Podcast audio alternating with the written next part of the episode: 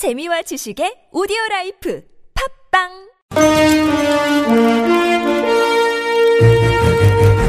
여러분의 합리적 판단을 돕기 위해 오늘의 뉴스를 골랐습니다. 백병규의 뉴스 체크. 네, 시사평론가 백병규 씨 나오셨습니다. 어서 오십시오. 안녕하십니까. 첫 소식은요? 네, 오늘 북한의 그 탄도미사일 발사 문제를 다루기 위한 아, 네. 오늘이 아니고 어제였죠. 북한의 예, 예. 탄도미사일 발사는 이유엔 안보리 그 긴급 회의가 우리 시각으로 지금 오늘 새벽 5시에 열렸지만 이 언론 성명 등 안보리 차원의 그 공식 대응은 나오지 않았습니다. 예.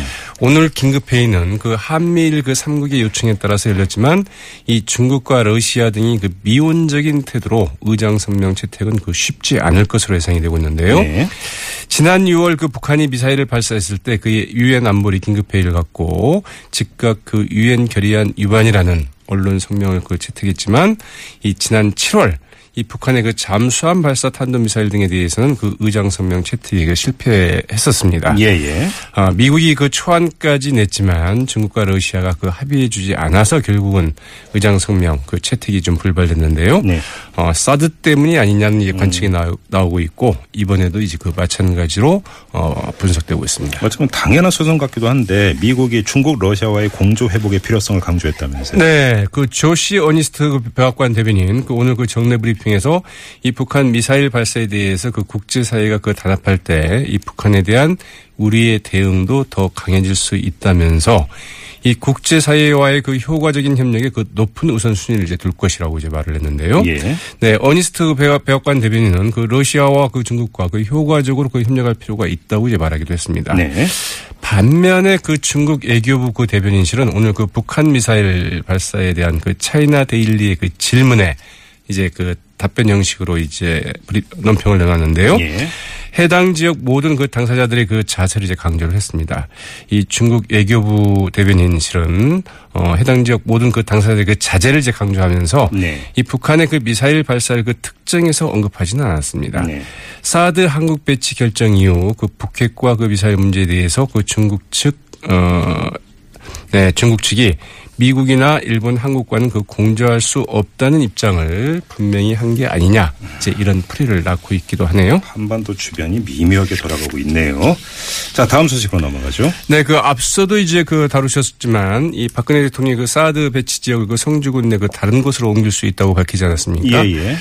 여기에 대해서 그 야당들 일제히 그 사드 배치 졸속 결정을 박 대통령 스스로 그 시인한 것이라면서 이 그 부작용이 클 수 있다고 이제 우려하고 나섰습니다. 네.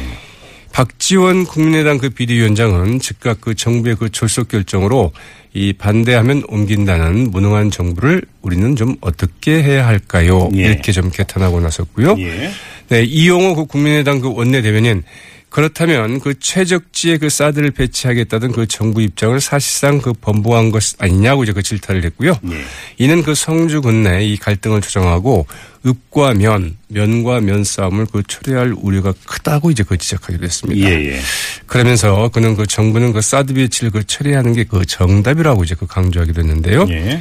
네, 그 더불어민주당의 그 기동민 원내대변인 이 정부가 입장을 바꾸려면 그에 상응한 그 설명이 있어야 된다면서 더 큰 사회적 혼란을 대통령 스스로 그 야기한 셈이라고 이제 그 지적하기도 했네요. 방금 전에 인터뷰 과정에서 전해드렸습니다만 그 다음에 청와대 해명이 나왔어요. 뭐 성주군 내 부지를 옮기겠다 이런 뜻은 아니었다라는 그런 취지의 네, 좀 해명. 군에서 요청을 하면 네. 그때 가서 이제 하겠다는 건데요. 사실 이제 그 말이 크게 다르지 않는 말이죠.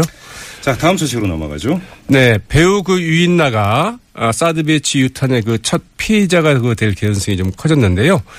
현재 그 중국에서 그 호난 유성 TV의 그 28부작 드라마를 찍고 있는 유인나 이 촬영을 거의 끝마친 상태에서 그 드라마에서 그 하차할 가능성이 크다고 연합뉴스가 이제 오늘 보도를 했습니다. 예, 예. 유인나 그 소속사인 그 YG 엔터테인먼트 엊그제 이제 그 하차세를 돌자 그 사실이 아니라고 전면 부인을 했고요. 이 소식이 이제 저, 저희 이 시간에도 그 전해드린 바 있는데요. 네. 어, 그러나 이번에는 그 소문으로 그 돌고 있는 내용에 대해서 이 제작사와 그 협의 중에 있다고 말해서 네. 사실상 그 하차설을 이제 그 시인한 셈이 됐습니다. 네. 홍콩에서 발행되고 있는 사우스 차이나 모닝포스트는 그 지난 2일 이 복수의 그 광동성 방송 관계자의 말을 빌어서 이 중국의 그 최고 방송 심의 기구인 그 광전 총국이 이 중국 전역의 그 주요 방송사에게 한국 연예인이나 한국 방송 프로그램, 프로그램 저작권과 관련 있는 프로그램을 모두 좀 보류하라고 이제 지시했다고 이제 보도한 바 있는데요. 예, 예. 유인나의 그 촬영 막판 하차도 바로 이런 지시 때문이 아니냐 이런 관측을 좀 낳고 있죠. 네, 이 문제는 마침 오늘 이 사부에서 중국을 아십니까? 이제 중국 상하이에 있는 동아대학교 우수근 교수와 중국을 아십니까? 이제 코너를 그 진행을 하는데요. 그 코너 시간에 이 문제 한번 좀 자세히 짚어보도록 하겠습니다. 자, 다음 소식으로 넘어가죠. 네. KBS에서 이번에는 그 KBS가 투자한 영화이죠. 그 인천 상륙작전 관련 그 홍보성 보도를 거부한 기자 두 명을 이 징계 그 회부에서 그 논란이 되고 있는데요. 예, 예. 문화부 소속의 그 송모 서모 두 기자는 지난달 29일 이 문화부 팀장과 부장이 인천 상륙 작전이 그 관객들로부터 그 높은 인기를 얻고 있는데도 네. 이 평론가들이 그 낮은 평점을 준 사실에 대해서 비판적으로 좀 보도하는 기사를 작성하라. 네. 이렇게 이제 지시를 받았습니다. 네. 그러나 그 두 기자는 이 개봉 첫 주도 그 지나지 않아서 이 평가가 그 확정되지도 않은 영화에 대해서 네. 이 관객과 평론가의 그 차이를 어떻게 좀 논할 수 있겠느냐. 음. 그러면서 그 편향된 리포트를 할 수 없다면서 이제 그 항변을 했다고 하죠. 예. 그러자 그 KBS 사측은 이 두 기자에게 그 상사의 그, 어, 지시를 따르지 않았다는 이유 등으로 이 경위서 작성을 요구하고 이제 그 징계에 좀 해부를 했다고 하네요. KBS는 공영방송 아닙니까? 그렇죠. 공영방송이 상업영화에 투자할 수 있느냐도 논란거리가 되는데 더 나아가서 일방적으로 홍보성 기사를 쓰라 이렇게 요구하는 것도 좀 문제 아닙니까? 네, 이제 KBS가 이제 그 수신료만이 아니라 그 광고료도 이제 일부 운영이 되고 있긴 한데요. 예. 그래도 뭐 어디 투자를 해서 뭐 이익을 내라 뭐 이렇게 그 어, 어, 저희 그 국민들이 네. 어, 생각하면서 이제 그 시청률을 내는 건 아니겠죠. 네.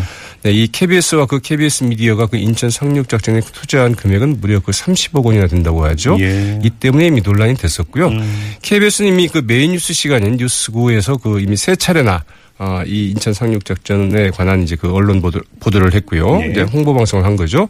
또 그 주연 배우 그 이정재 씨는 그 영화 개봉 당일 이 뉴스라인에 그 출연하기도 했습니다. 네. 게들 게다가 이제 이들 두 기자는 아직은 그 평론가들의 그 평가와 관계의 평가를 서로 비교할 만한 시점이 아니다. 이런 그 합리적인 의문을 제기했는데도 불구하고 이제 그 징계위원회 회부가 돼서 예. 상당히 좀 논란이 될 것으로 예상되고 있습니다. 말 그대로 논란거리입니다, 정말. 예. 다음 소식 넘어가죠.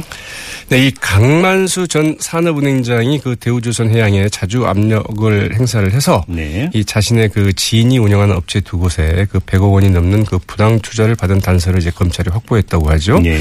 네, 그 대우조선과 자회사인 그 부산 국제물류는 2011년 어, 각각 그 4억 9,999만 6천 6천 원씩을 강만수 전 행장의 그 지인들이 그 주요 주주로 돼 있는 바이오 업체에 그 투자를 했다고 합니다. 네. 근데 왜 이제 4억 9,999만 6천 원씩 투자했을까?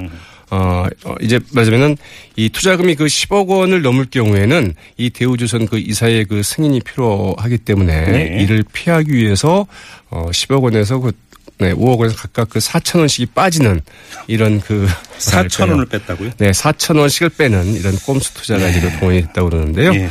대우조선 이어서 그 2012년에도 그 18억 7천만 원, 2013년에는 그 25억 3천만 원 등 모두 54억 원을 이 회사에 그 지원을 했다고 그러고 예. 투자를 했다고 하죠. 네. 이 대우조선 관계자들 그 당시 그 어, 반대를 했지만 강전 회장이 그 남상태 당시 사장에게 이 자금 지원 어떻게 되고 있느냐 이렇게 여러 차례 확인하는 등 압력을 음. 넣었다는 게 지금 검찰 조사 결과 아, 드러났습니다. 알겠습니다. 자, 뉴스 체크 오늘은 여기까지 진행을 하도록 하죠. 수고하셨습니다. 네, 고맙습니다. 네, 지금까지 시사평론가 백병규 씨와 함께 했고요.